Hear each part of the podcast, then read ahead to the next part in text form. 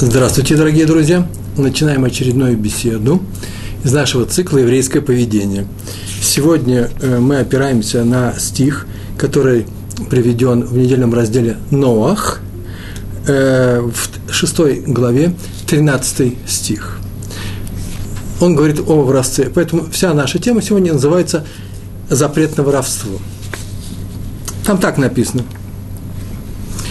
Был уничтожен весь мир на земле, все живое, все сущее, э, потопом, водой. И объяснено, потому что наполнилась земля грабежом.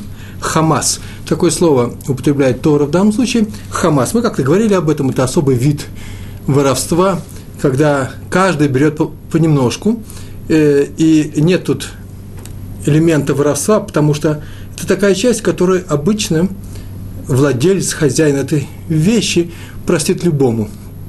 Но это равно, что от э, нескольких килограммов муки потерять, э, ну, просто э, миллиграмм меньше.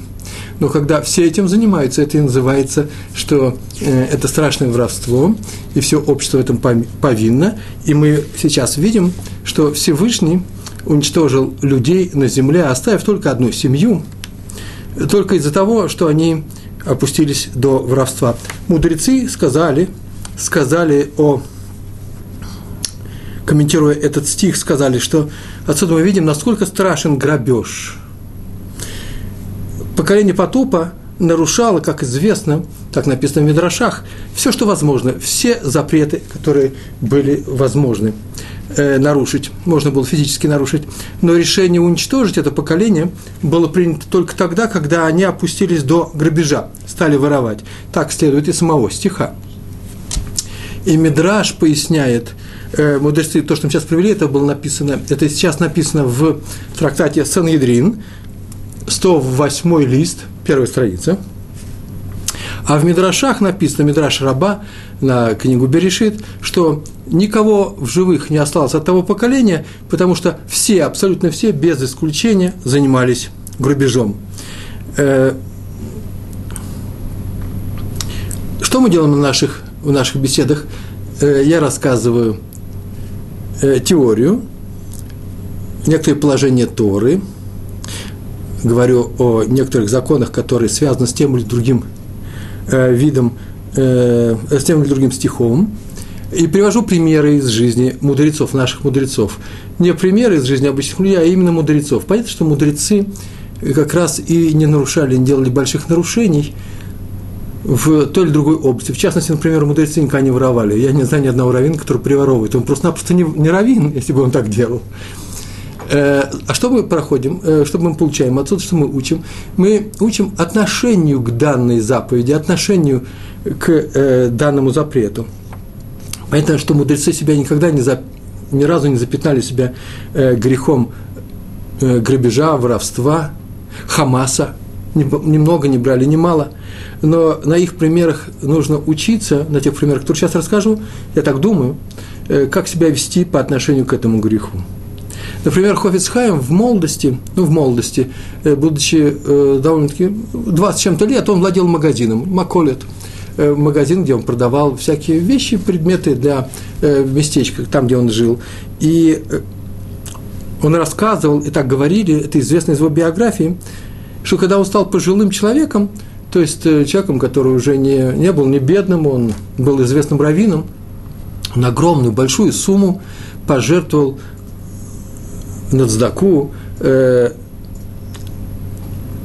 большие суммы, на нужды общины Радин, тот местечко, в котором он жил, где бы стояла Радинская Ешива. Зачем? Он объяснил, чтобы остаться чистым за все те мелкие прегрешения, которые он сделал в прошлом, работая торговцем в своем же магазине. Оказывается, он людям давал многие предметы в кредит. У бедняков не было денег, и многие брали в кредит, и он записывал долг карандашом в журнал, и у него этих журналов было много – и, как он говорил, с годами могла такая запись, запись стереться, потому что это была карандашная запись, и поэтому он мог, ну, например, вместо цифры там 2 вдруг увидеть 5, и через много лет, когда эта цифра почти стиралась, он мог взять 5 копеек с человека, который вообще должен был 2 копейки ему. Это его слова. И поэтому возможно, что он где-то что-то нарушил, и поэтому сейчас он хочет быть чистым от этого греха. Между прочим, э, грех вырастал, восполняется именно тем, что кроме того, что нужно вернуть то, что ты взял у человека, если ты не можешь вернуть, значит, нужно дать на место э, э, общества, той общины, в которой человек живет, или если ты не знаешь даже, из какой общины он э, прибыл сюда, то э, на любую другую, чтобы все это осталось в еврейском народе. Это замечание в скобках. А вот еще другое отношение к воровству. Посмотрите. Да, между прочим, про карандашную запись, обратите внимание, сейчас подумал. Это же сколько же нужно было ждать возврата э, э, денег за отпущенную вещь в кредит, если она стиралась. Просто такое замечание тоже на полях. Э, интересный, был, э, интересный был торговцем э, Хофисхайм. Хазон Иш, мудрец, который жил в, в первой половине 20 века здесь у нас в Израиле – из, тоже из литовского направления Ишив, э, крупнейший Гаон, гений Торы, однажды рассказывает про него, что когда он уже был пожилым человеком, отказался сесть на скамейку. Когда он стоял после свадьбы, он приехал на свадьбу Хупа в Тель-Авив, и э, ему сказали, что его подвезут обратно в Бнейбрак, и нужно просто подождать, человек от э, того места, где стоянка была, машина подъедет и заберет его. И он стоял у самой дороги на тротуаре и ждал эту машину. Ему предложили сесть на скамейку, а скамейка стояла в узком месте тротуара. И он сказал, я не могу сесть на скамейку. Почему? Потому что мне придется куда-то деть ноги. Это людям, проходящим, не будет места. Это называется сам настоящий гнева, воровство э, места для, э, для прохода людей. Он боялся украсть даже такую малость. Про потоп, про людей потоп написано в в Хумаше, в, в Торе нашей, там, там такие слова написаны. Сначала и был дождь на земле, а потом только и был потоп – и стал потоп. Это означает, что сначала шел дождь, а дождь – это всегда символ благословения, э, э, браха. Мы ведь, когда засуха, просим дожди, просим дожди в, в молитве. И поэтому любой дождь в Эрзесроль, по крайней мере, здесь у нас в Израиле, это всегда благословение. И было сказано, что был дождь, это благословение. Если был задуман потоп как наказание людям, мабуль, людям потопа – то э, почему сначала шло через благословение, и написано в наших книгах, что сначала Всевышний дал им возможность исправиться. Если бы они исправились, то они стали бы сразу, э, э, э, получили бы прощение, и получили бы дождь для благословения. Но они не исправились, и поэтому этот дождь их, э, этот дождь их и затопил. Именно из-за того, что они не э, раскаялись. Вообще-то это на самом деле хорошая иллюстрация к правилу, о котором мы раньше говорили. Помните, в наших лекциях, которые называются «Основное положение», там мы так говорили, путем, который захочет идти человек, которым ты захочешь идти, тебя поведут небеса. То есть все зависит от тебя. Ты выбираешь путь, а небеса тебе помогут идти по этому пути. Вообще-то нужно это правило раскрыть, каким путем. Есть путь хороший, есть путь плохой. Так вот, раскрывается таким образом. Тоже на эту тему говорили, что когда ты выбираешь хороший путь, Всевышний тебе помогает идти по этому пути. Ну, тут очень много нужно всяких разных замечаний сделать, потому что, что такое помощь? Бывает, что помощь, наоборот, делает некоторые препятствия, которые, преодолевая, ты э, приобретешь силу и дойдешь до цели – так вот, хорошим путем пойдешь, приобретая, э, он помогает, а когда пойдешь плохим, Всевышний не мешает тебе. И вот до каких пор не мешает? О, пока не, за, не закончилось временное исправление. Он им дал возможность, дал дождь, благословение, чтобы они, чтобы они исправились. Они отказались от этой, от этой возможности, и поэтому погибли. Рано или поздно Всевышний, не мешая идти плохим путем, наказывает преступника по полной программе. Э, в Берешит Раба, это Берешит Раба, это Мидраш на, э, на книгу. Берешит написано, что мы уже начали говорить на эту тему, что такое хамас. Это как кто-то приводит свои товары, все на этом рынке каждый подходит и берет попробовать, берет понемножку, и у этого человека ничего не остается. За это нет наказания в суде. Почему? Потому что каждый берет, как написано у нас в наших книгах, меньше пруты. Прута – это самая мелкая монета, которая еще считается, которая еще рассматривается, обладает стоимостью. Все, что меньше ее считается стоимостью, не обладает, и поэтому за это не наказывают. Если ты нашел вещь, которая стоит меньше прута, мы уже говорили на эту тему, ее можно не возвращать. Если ты украл или, или она у тебя оказалась, просто нечаянно кто-то тебя оставил, ее можно тоже не возвращать. И за украденное не будет человек наказан. Так они пришли все и, и обобрали этого человека, торговца, у него ничего не осталось. И Мидраш спрашивает, почему никто не встал на его защиту? И ответ, потому что он сам такой же, как и они, и он так же себя ведет, как они. Все поколение такое было.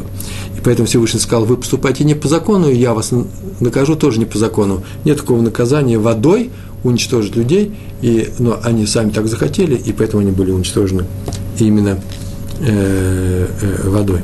Но почему именно водой? Потому что каждый хотел украсть, каждый из них хотел украсть как можно больше. При помощи чего? При помощи таких вот маленьких кусочков. Каждый меньше пруты. Но решил красть понемногу. Ведь за пруту нет наказания, ее не нужно возвращать. Вещь, которая стоит меньше пруты. А раз украли все, надо найти наказание за кражу всего. Но они схитрили, вроде бы наказание не следует и не сделали это шву. Почему? Шву исправление. Почему? Потому что они не считали себя виновными, виноватыми. Почему? Да потому что за это же не наказывают.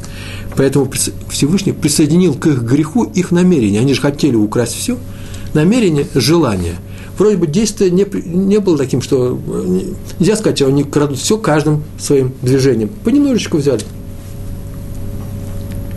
Между прочим, когда мы идем на рынок и видим, как торговец торгует чем-то, например, семечками, я не уверен, что совершенно полностью разрешается подойти и попробовать эти семечки, если, вы не собир... если мы не собираемся их покупать. Это называется просто. Я могу подойти, попробовать с желанием их купить, но оказаться, что они нехорошие, мне не нравятся, пересоленные, э, и тогда я могу это сделать и могу пойти дальше. Ничего страшного в этом нет. Торговец этого и хотел. Он хотел и ждет, когда кто-то кто купит. То есть я знаю, что ничего я не куплю, по-моему, это запрещается. Это самое настоящее воровство, которое происходило во времена Мабуля э, Мабуля, потопа. Только в этом пресе участвовали, а тут э, только я один. Но это не делает мой грех э, э, э более маленьким, мелким. И э, Всевышний присоединил к их, греху, к их греху их плохое намерение, намерение украсть все. Сейчас скажу страшную фразу, а вы уж поступайте как, как хотите, а потом я ее объясню, может быть, в конце лекции, если успею, если мне дадут время. Дело в том, что вообще-то Всевышний не Всевышний евреев не наказывает за плохое намерение, если не было это намерение связано с каким-то плохим действием. А вот не евреев он наказывает. Вы скажете, какая несправедливость. Давайте запомним это слово несправедливость, а в конце мы вывернем и покажем, что на самом деле здесь очень интересный смысл есть. Так вот, это были не евреи, еще евреев не было тогда. Во время потопа у них было плохое намерение, поэтому их за это плохое намерение наказали. Они не знали об этом, может быть, правильно, или делали вид, что не знали, не знали, поэтому они все погибли мир стоит вообще, на самом деле, мы это прекрасно знаем, на трех основах, а именно э, эти три основы таковы. Мир стоит на, э, стоит на мире, мир как, как вселенная, на мире шалом, на э, хороших отношениях между людьми, и поэтому в сердце людей нет зла. Я не знаю никаких людей, э, чтобы у них было в сердце зла и тем более это никак не может быть связано с некошерным питанием. Я просто отвечаю на вопрос, который мне, мне задали, я сразу прямую связь не вижу. Однажды как-нибудь поговорим о некошерном питании, может быть, здесь что-то можно уловить, но пока я этого не вижу, по крайней мере, в рамках своей лекции. Мир стоит на мире между людьми, мир стоит на правде между людьми, и мир стоит на суде, суд между людьми. Не суд для кого-то, а всеобщий суд, одинаковый, равный. Так вот, э, вор делает э, мир нестабильным, он делает его э, шатким, он его уничтожает, он одну из этих, он все три этих ножички, этих три основы расшатывает и убирает. А именно, мир становится непрочным, не может быть мир в той общине, где люди воруют друг у друга, сам вор своим воровством порочит само понятие правды, почему? Что он делает Воровство – это всегда неправда, это яркий пример неправды, и понижает роль суда. Почему? Потому что ведь его же судьи не наказывают, он уходит от суда, или же они ему потакают каким-то образом. Так или иначе, он уничтожает весь мир. Поэтому поколение потопа было уничтожено со всех, вместе с их миром. История про Рава Хайма Моше Менделя, э, который жил в Дне браке. Внук, его внук, который стал потом тоже раввином, рассказывал в своей книге, писал про своего дедушку, э, известнейший раввин э, э, Раби Хайм Моше Мендель из Бней брака, о том, что однажды он, еще будучи молодым человеком, юношей, ночевал в доме у, де, у дедушки в браке, и был очень страшный, сильный холод, холодно было, не было отопления, он проснулся от холода, чтобы взять, наверное, еще одеяло, не знаю, проснулся и вдруг услышал какой-то драматический шепот в коридоре стоит. Ну, кто-то шепчется, он послушал, дедушка с его бабушкой разговаривают очень громко в коридоре, правда. Но не захотел им мешать, что взрослые люди. А потом как-то услышал сквозь сон, что несколько раз повторяется его имя.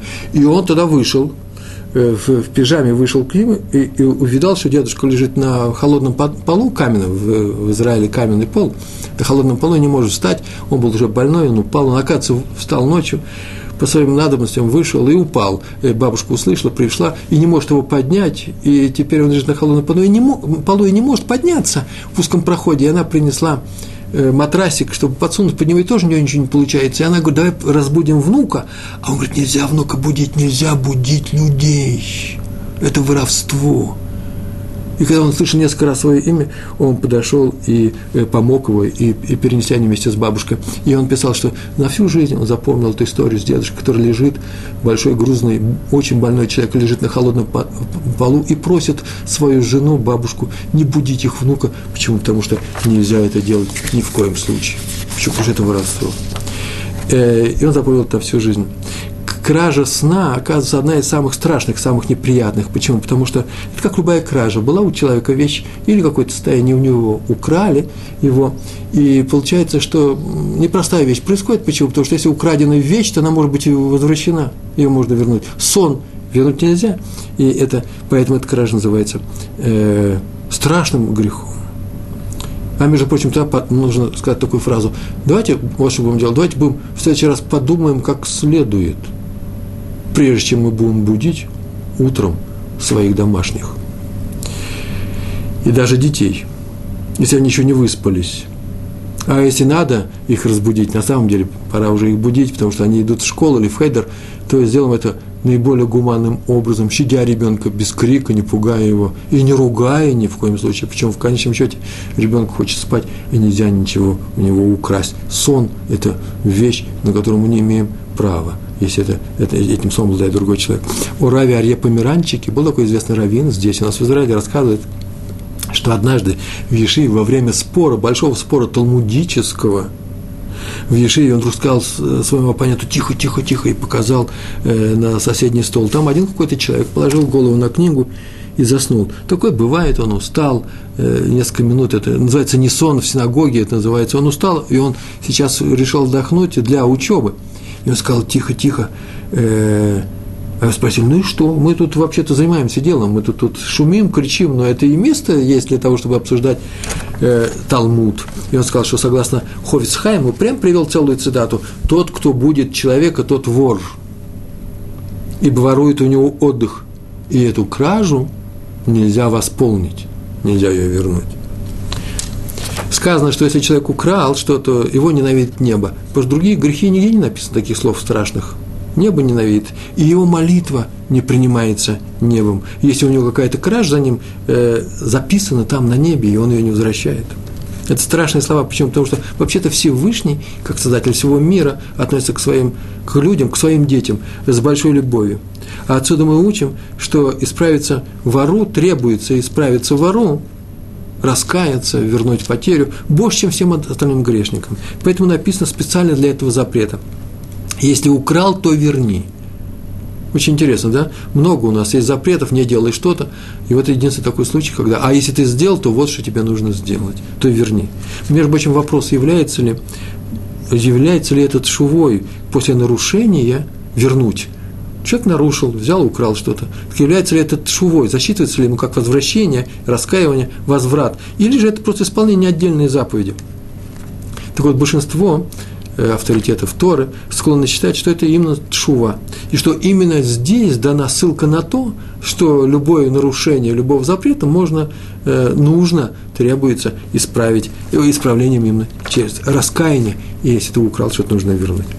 Во времена Рамбамма один из его окружения, а его окружали люди, которые изучали Талмуд, большие праведники, из его окружения оказался один человек, который так назывался, что он такой известный раввин, без, без имени его не было указано в той книге, которую я читал, и он сказал, что он в виду, в виду это покаяние в молитве э, э, э, Йом Ха-Кипур, Йом Кипурим, он не будет говорить «газалти, я грабил», как многие это говорят, все это говорят, я сделал то-то и то-то.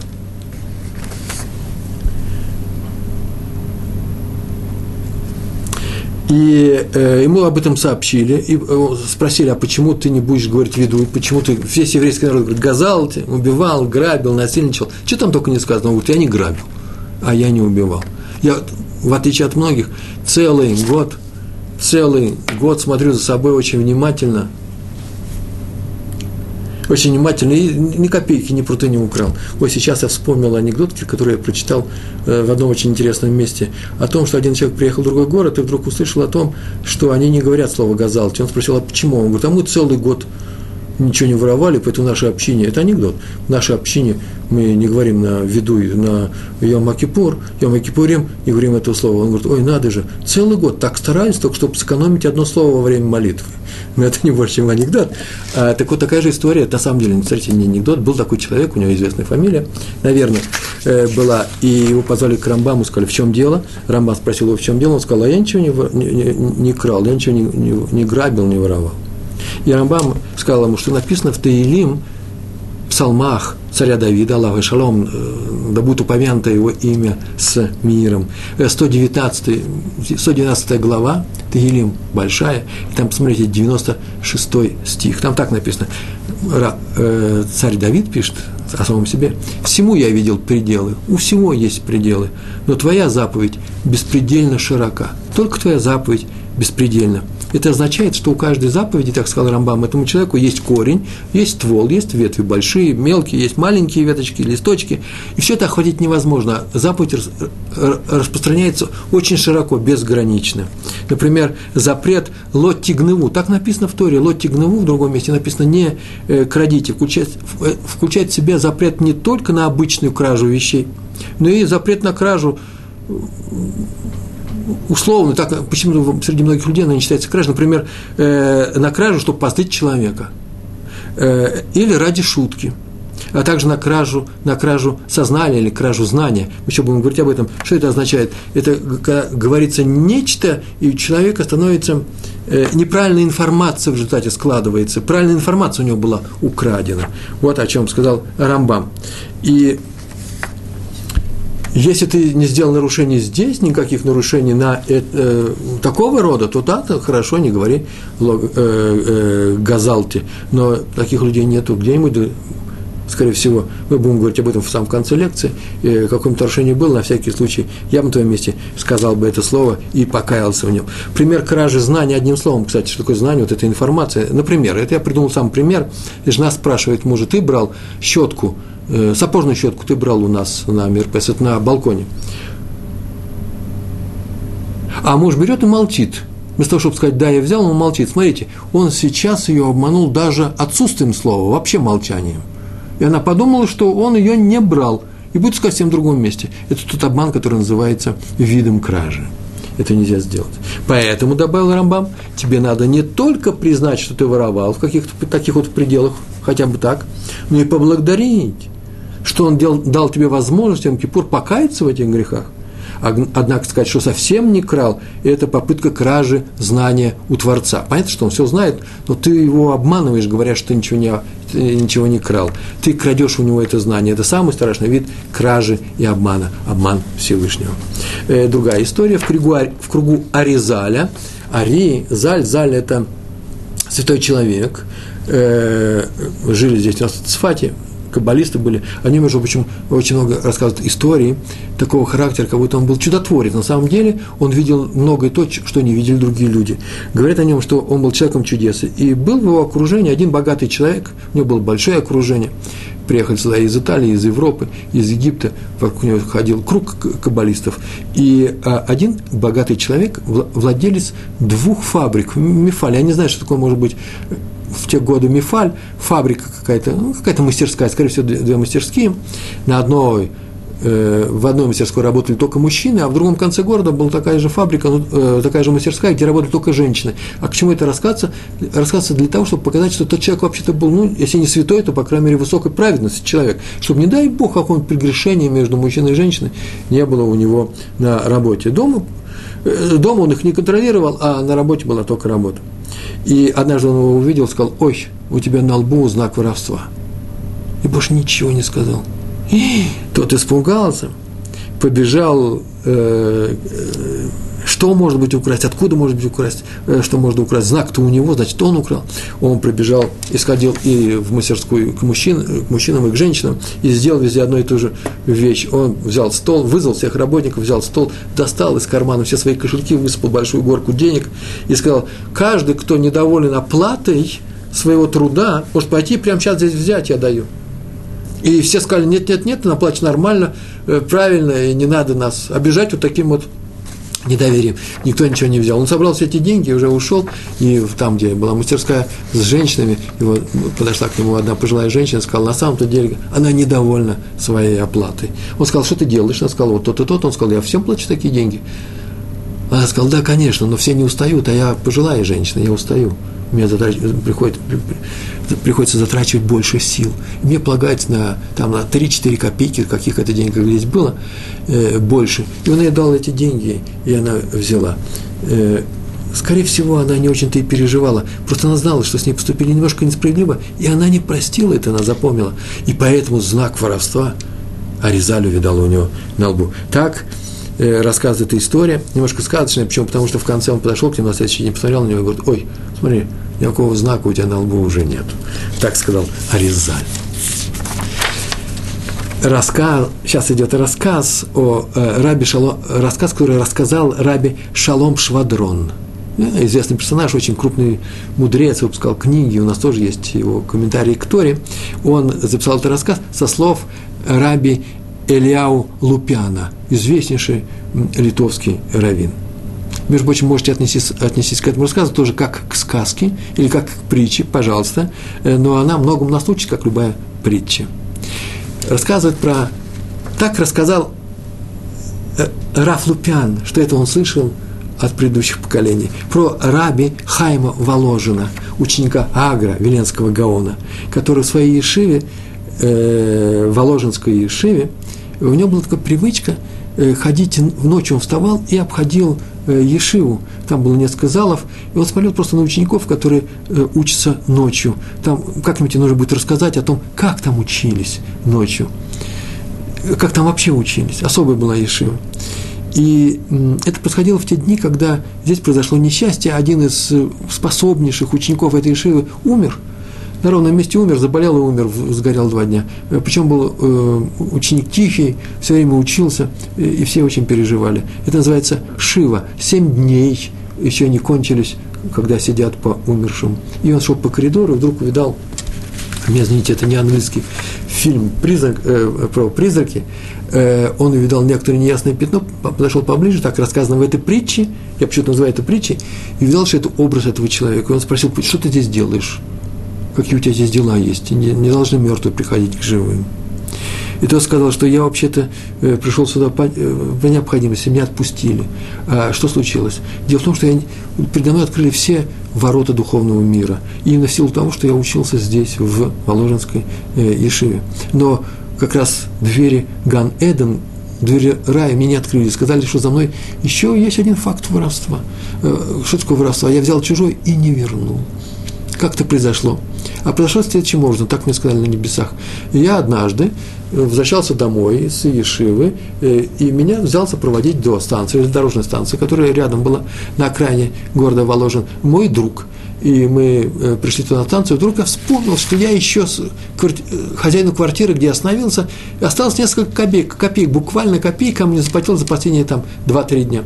И я попросил, поскольку есть поезд, я просил этого товарища вернуть ему эти деньги, дал ему эти деньги, тот пообещал и забыл. Вот теперь я оказался там, перед воротами рая, и мне говорят, э, деньги ты еще не вернул. Но в силу того, что я, в принципе, не был виноват, это чужая вина – она записана за мной, потому что я не вернул то, что принадлежит другим людям. Мне дали возможность это исправить, каким образом я вернулся сюда, чтобы сказать, чтобы кто-нибудь мне помог. Э, не мог бы Раф это сделать. Раф ему обещал и вернул эти деньги за него. И тот больше вниз не спускался. Такую историю рассказывает, не больше, не меньше. Видите, даже такая мелочь ну, для, для таких крупных людей, э, она э, засчитывается. Как Муше был засчитан только то, что он стукнул своим посохом по, по скале, чтобы она дала воду, хотя было ему сказано, это второй раз был, вода из скалы шла, чтобы он сказал. Э, на каждом уровне есть свой уровень э, тех требований, которые предлагает ему Всевышний. Есть свои законы возврата потери. Э, сказано в Баумице, Баумице – это один из трактатов Талмуда, что нужно вернуть ту вещь, которую, это все известно, которую человек нечаянно украл. Так вот вопрос возникает, а когда мы ее будем возвращать, надо ли сказать хозяину, что мы украли, а теперь смотри, мы возвращаем, прости меня. Бывает очень часто, что человек даже и не знает о том, что у него украли. И сказать ему об этом, он вообще расстроится. Здесь еще один есть момент. В Торе написано, нельзя воровать. Но Торе не написано, надо предупреждать, надо ли говорить человеку, что я у тебя украл, сейчас возвращаю. Может быть, стоит ему подойти и потихонечку дать. Запрет Торы – не требует такого возврата с объявлением. А мудрецы сказали, что в некоторых случаях требуется, мудрецы, хотя добавили, а в некоторых не требуется объявлению хозяину, э, что вот я смотри, я украл и теперь возвращаю. В каких случаях? Если человек, так написано в БМЦ, украл, предположим, монету, то он может ее прийти, вернуть и отдать. Почему? Потому что если потребовать от него, чтобы он объявлял хозяину, смотри, я украл и больше не буду – то, может быть, человек настолько испугается этого стыда, что и не придет и не вернет эту монету. Получается, что запрет решения мудрецов отталкивает людей от выполнения заповеди Торы. И они так, такого этого запрета не сделали. А вот, например, если он украл овцу, то это надо будет сделать. Почему? Потому что ведь он же эту отцу, овцу научил, научил выходить из стада. Она теперь особая. Она теперь знает, что из стада можно выйти. Если овца была возвращена, а хозяин даже не знал, что у меня какая-то овца была украдена, или ему не сказано, или он знал, что одна, но не знает какая, то теперь он не знает, за кем нужно смотреть еще более э, внимательно, чем за остальными.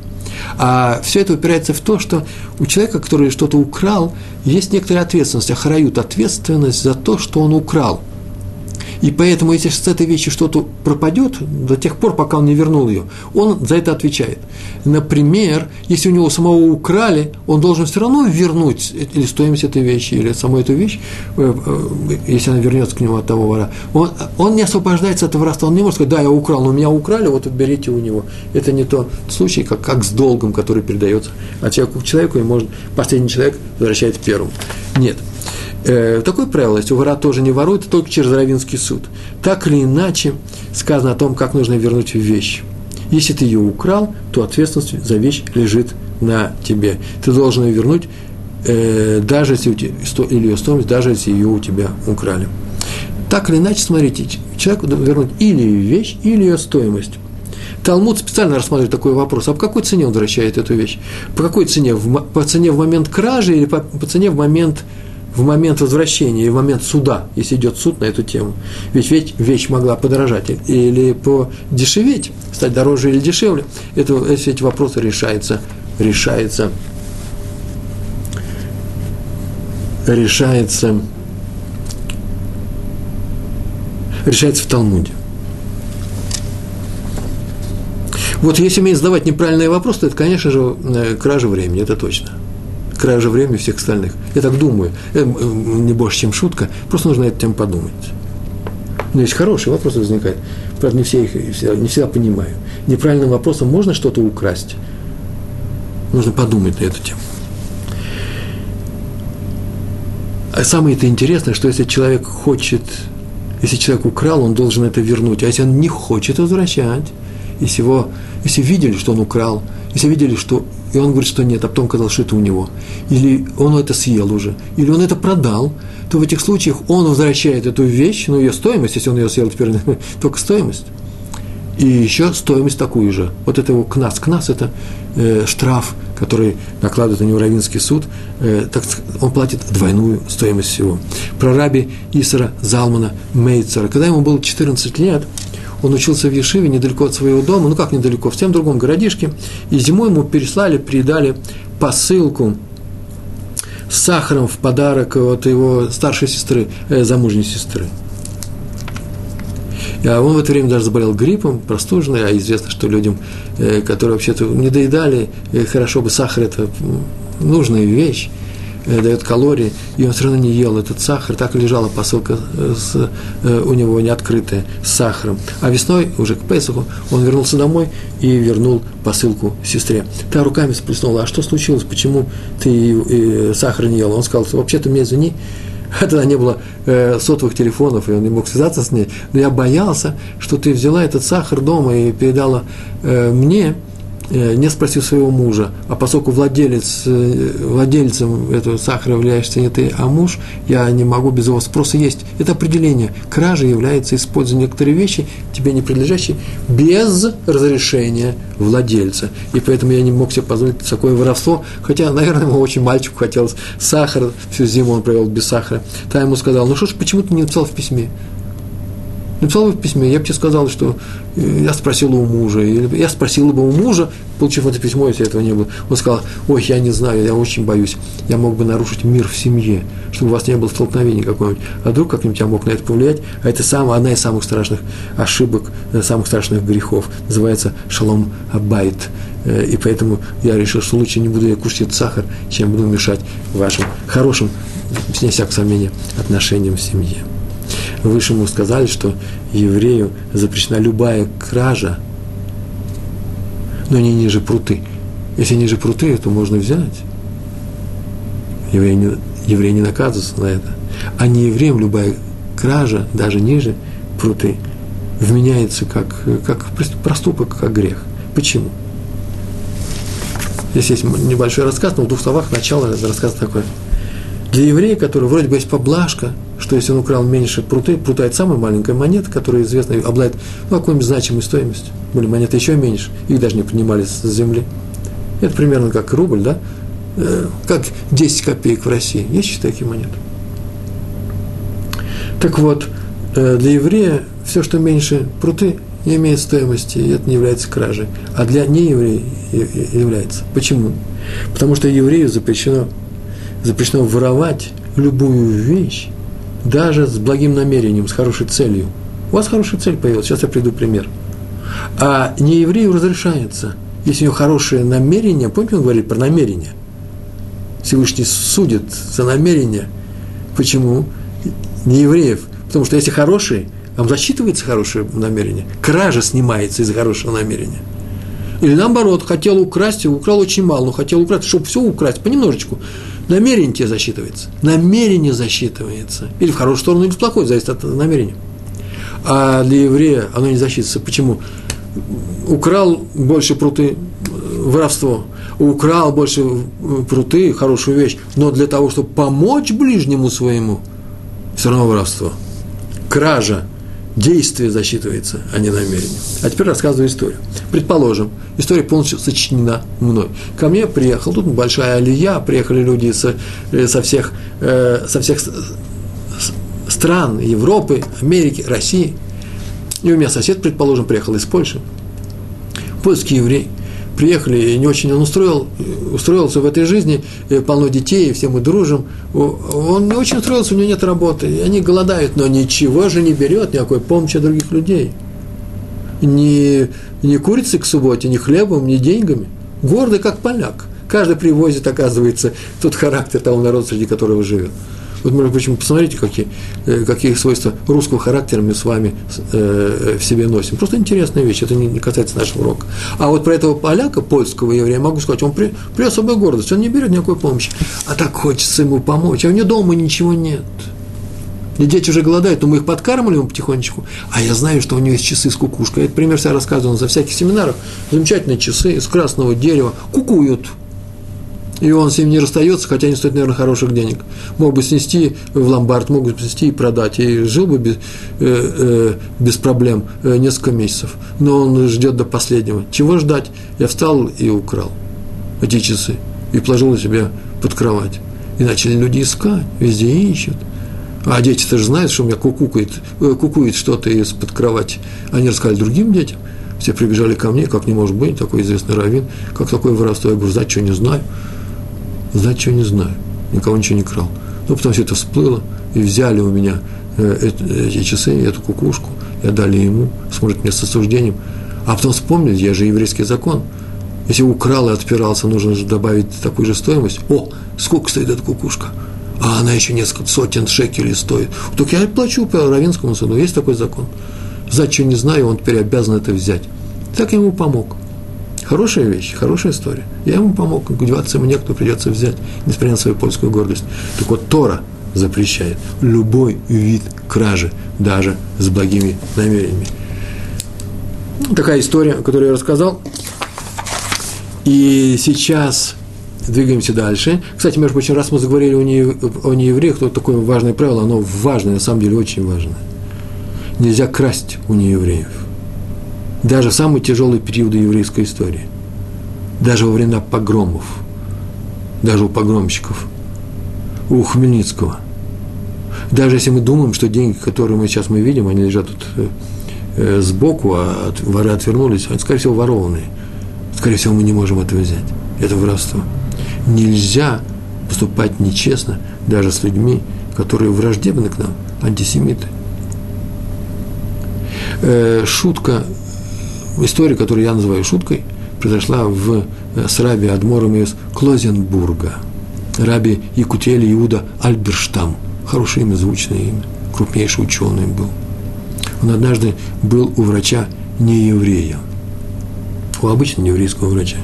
Тот долго обследовал, и приближалось время, завершался день, и он еще не помолился Минху, молитву, дневную молитву Минха, и он попросил мне разрешения, слушай, вот дай-ка я э, за пять минут, за десять минут я помолюсь Минхе. Он говорит, конечно, пожалуйста, Рэбе, молитесь прямо здесь, я сейчас выйду. Он говорит, я могу взять у тебя воды, помыть руки, но тела тебе даем перед молитвой. Ты говорит, конечно, пожалуйста, я дал ему воды и вышел а он был со своим э, слугой, со своим человеком, который прислуживал, он уже был в, э, в, нема, э, в неюном возрасте, Раф Альберштам.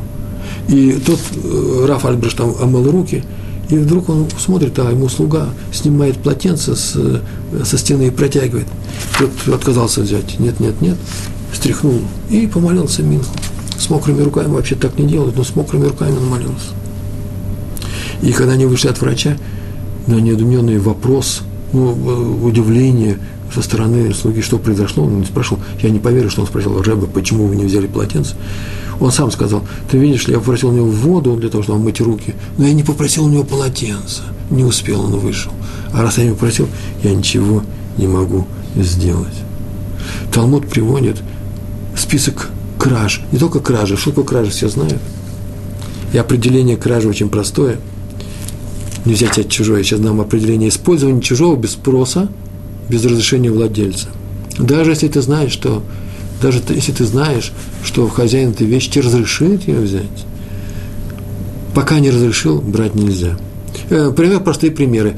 Э, идет дождь мне нужно срочно прибежать в магазинчик напротив нашей Ишивы, и все сидят, занимаются, а вот зонтики лежат. Я знаю, что это зонтик моего друга. Ну, я сейчас возьму, и друг-то все скажет, конечно же, возьми. Если бы я его спросил, могу ли я пользоваться твоим зонтиком, и он сказал, конечно же, можешь, все это я буду использовать с разрешения, а пока я его не спросил, не могу взять этот зонтик, а потом вернуть на место, а потом прийти и сказать, слушай, я тебе зонтик взял задним числом. Это называется «я украл». Или, например, ручка. Э, у меня был мой приятель, он оставил на столе ручку, любую, хорошую, плохую ручку, и ушел, и теперь не могу пользоваться этой ручкой, я должен спросить у нее разрешение. Это все виды воровства.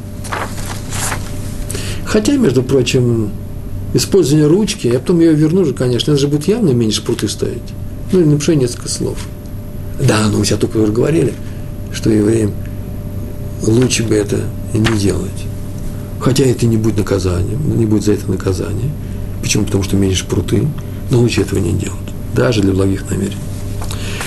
Так вот, Талмуд приводит саму кражу, называет саму кражу, а также он называет то, что называется авак гнева, дает полный список. Сейчас мы по этому списку очень быстро э, пройдемся. Это называется пыль авак гнева, это называется пыль кражи. Только намек на кражу. Но наши мудрецы запретили даже намек на кражу делать. Это то, что очень-очень близко к краже. И тут есть 15 пунктов. Я все 15 пунктов из Талмуда выписал, сейчас я вам прочитаю.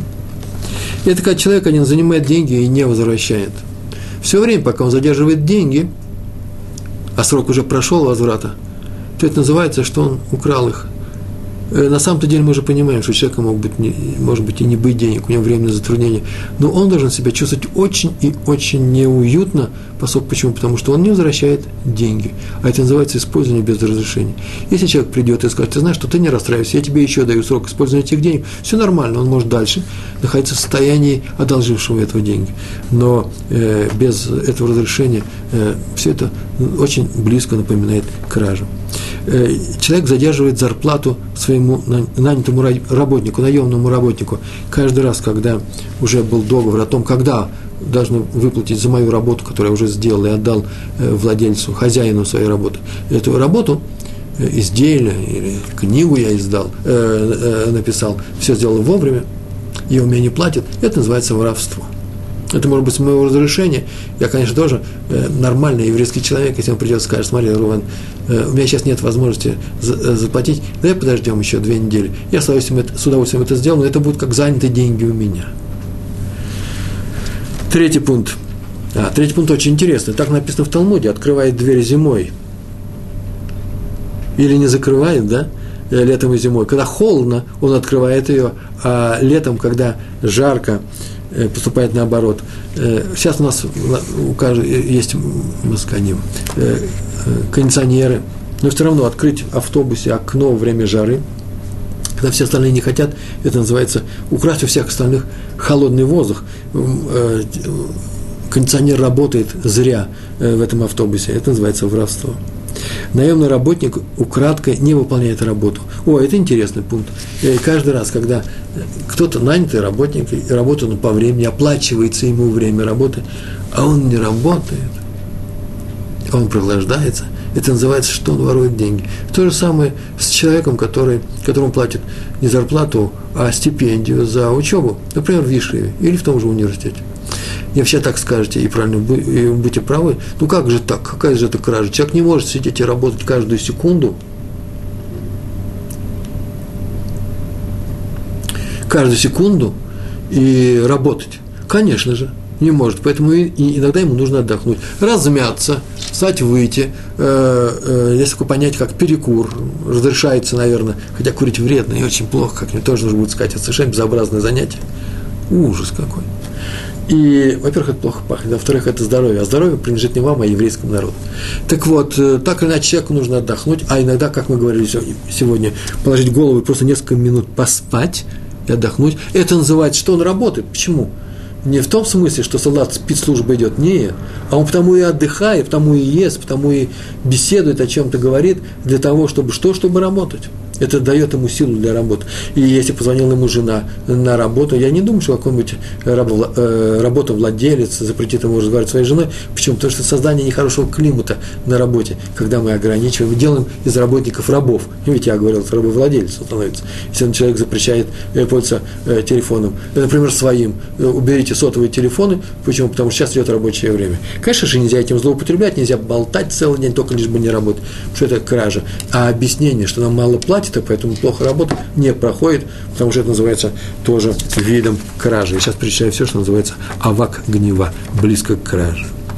Или, например, человек изнуряет работника э, тяжелой работой или ночной работой э, за те же самые деньги. Нужна доплата. Это называется тоже кражей.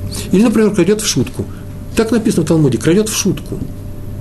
Пример можете сами привести? Такое украсть в шутку? Я, например, знаю, это мой хидуш. Хидуш – это новость в той. Я иду по улице, стоят мальчики, и э, у них конфетки в руках. Я подхожу и протягиваю руку, дай конфетку. И мальчик понятия не имеет, что происходит сейчас. Дядя вроде бы знакомый, сосед ему, что он хочет сделать. Это же воровство, грабеж на ровном месте. Это же не проверка на доброту. Ребенок не знает никаких провер, проверок. Он часто расстается с тем, что вообще близко его сердцу. Это сладость. Я бы советовал этого не делать. Почему? Потому что местные люди так и не делают. Э, вот среди э, русскоязычных евреев такое иногда можно встретить. Я с собой это тоже знаю. Нужно срочно прекратить. Или, например, крадет, чтобы разозлить. А вот я ему плохо ему сделал. Он мне сделал плохо, я ему сделаю плохо. Я ему потом верну. Это называется крадет для того, чтобы разозлить, запрещается. Восьмой пункт. Э, украл только для того, чтобы показать, что тот плохо охраняет. Те же говорили, смотри, своими вещами. Ну и где у тебя теперь велосипед? Нету его. Вот, видишь, Я тебе его верну, это я украл, чтобы показать тебе, что это нельзя делать, что нужно смотреть за ним. Потому что смотри, сын, э, велосипед стоит недешево, а ты обращаешься с ним очень плохо. Это называется украсть у сына. Хотя бы на несколько, на эту одну минуту. Берет вещь э, на время без спроса, занимает. Например, я ее верну. Мы говорили об этом. Без спроса вернуть, взять вещь, лишь он называется, да, э, одолжить вернуть в том же, в том же виде. Называется авак гнева. Не по Торе, а по решению мудрецов. Это не что иное, как э, кража. Или другому дает в пользование то, что сам взял в пользование. Я взял на время, на один день, э, некоторую, я знаю, некоторую, какую-то книжку и дал печать другому человеку. Не всегда это происходит. Если я взял на день, то это мой день может быть, я и взял для того, чтобы дать своей жене, своим детям, но если я взял какую-то вещь, которая может сломаться, и, и мне ее дали, потому что мне доверяют, а я ее дал другому человеку, то это называется, вне всякого сомнения, э, видом э, э, действия, которое очень, очень близко к краже. Или, например, лезет без очереди. О, хороший пример, на эту тему нужно будет написать статью, она почти готова э, в блоге. Сейчас открывается блог на Тулдот, э, на сайте Тулдот.ру, у нас Тулдот и Шурун с Божьей помощью, там будет мой блог, блог, вы знаете, что это такое, там я буду писать такие вещи, и есть некоторый материал для того, что такое пролезть без очереди, э, каковы отношения сторон, каковы отношения к этому факту, как кто-то лезет без очереди со стороны людей, которые стоят в очереди, и со стороны того, кто лезет, и так далее. Мы говорим, это несколько строчек, может быть, э, лист или два листа А4. Или, например, крадет сон у других, мы говорили об этом, или крадет уважение у другого человека, его нужно было бы уважить, а мы это не, не, не, не делаем. Например, разговариваем с другим человеком с уничижающей интонацией, немножко издеваясь над ним, показывая всем, как мы к этому человеку э, относимся. Это, кроме того, кроме оскорбления, еще, ко всему прочему, кража кого-то, кража э, чести, кража достоинства. А, еще хороший пример, это 14 пример, не отвечает на шалом другого человека. С тобой здоровается, с кем-то здоровается, а он молчит. Это называется украсть шалом у другого. И последний пример, он прям приводится отдельно, прям целая цитата в Талмуде, в трактате Брахот, 35-й Брахот, трактат Вавилонский Талмуд, 35-й лист, вторая страница. Тот, кто пользуется предметами этого мира – без благословения, наслаждается предметом этого мира без благословения, например, ест. Это называется, он украл у Всевышнего, и там написано, и у евреев. Почему у евреев? Потому что еврей мог бы тоже это сесть и сказать благословение, а ты без благословения украл. Значит, ты украл у Всевышнего. Сказано в Талмуде, что есть три самых страшных греха в этом мире. Прям слова в Талмуде. Э, первая вещь – это убийство. И мало людей, которые нас окружают, э, сделали этот грех, страшный грех совершенно. Я не знаю ни одного в моем окружении э, убийства, но не защищаясь, не в армии, а просто на ровном месте. Мало-мало кто это делает. Второй грех – это не что иное, как прелюбодеяние. И некоторые его делают. Нельзя сказать, что никто. В этом мире, в котором мы живем, это, это не редкий грех, но и не очень часто, не каждый человек э, спешит похвастаться тем, что вот он, смотрите, он занимается прелюбодеянием. А вот кражи, так написано в Талмуде. Вы меня извините, э, э, я не виноват. В краже написано, что в краже, в грехе кражи участвуют все.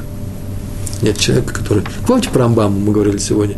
Что-нибудь да и осталось у тебя на руках. Ибо трудно не взять чужое. Мы говорили об этом, это любое использование без спроса, любой вещи, которая, которая имеет владельца – а мы у владельца не спросили. Есть, оказывается, вещи, у каждой вещи есть владелец. Есть вещи бесхозные. Например, то, что владельца имели, э, было у владельца, а он его выбросил на свалку, в город, просто на улицу.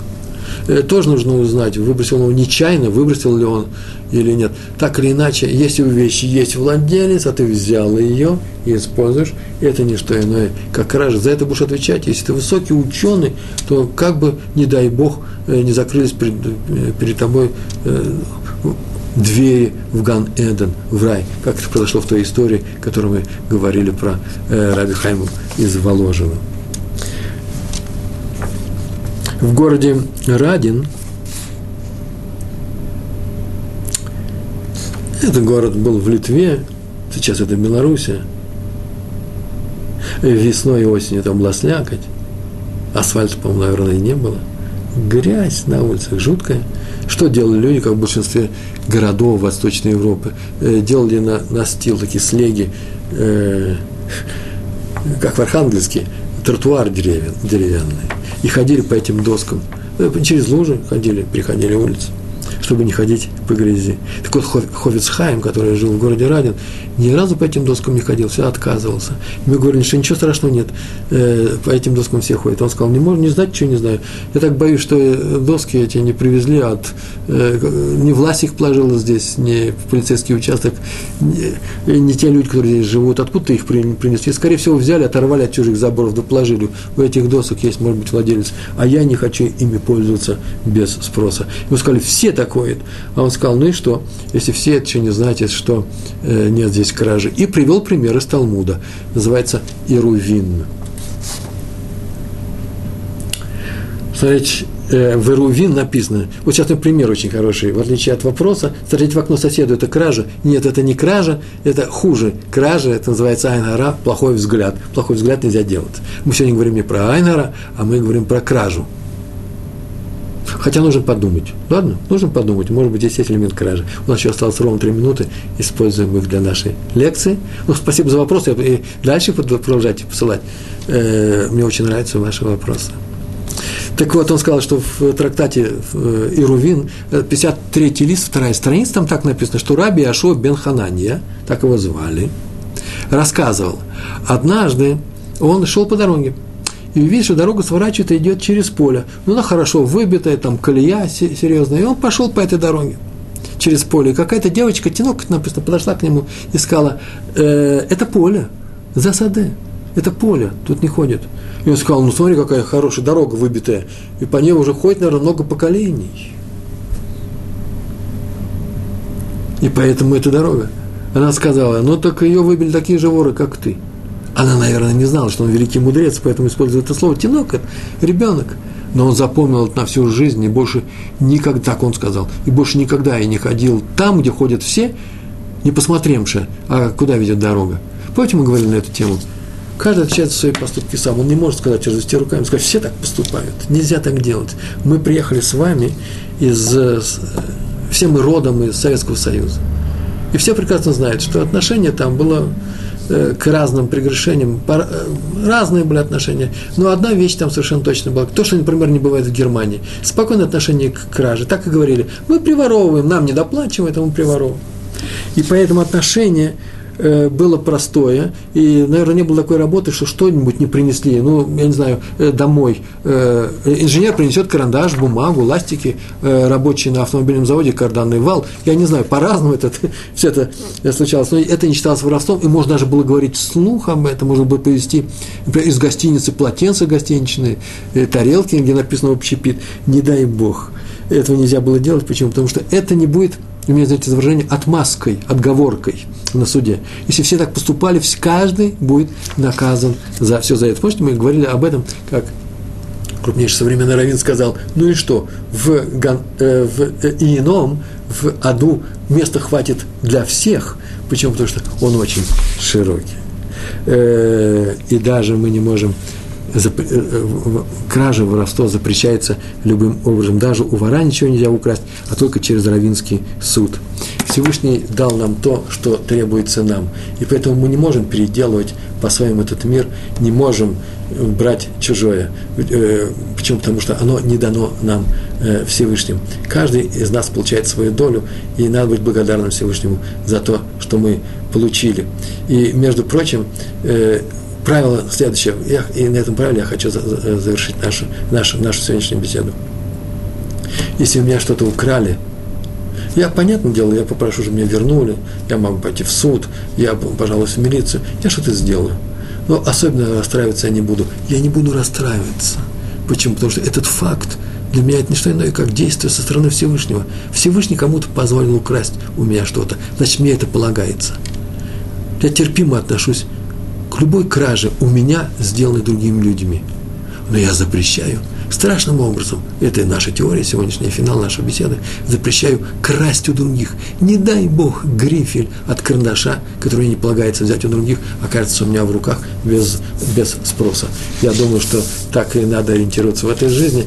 Мы будем пользоваться только всем своим, а свое будем давать другим людям, и тогда у нас будет счастье, здоровье, все остальное, и продвижение еврейской жизни. Большое вам спасибо. Всего хорошего. Шалом.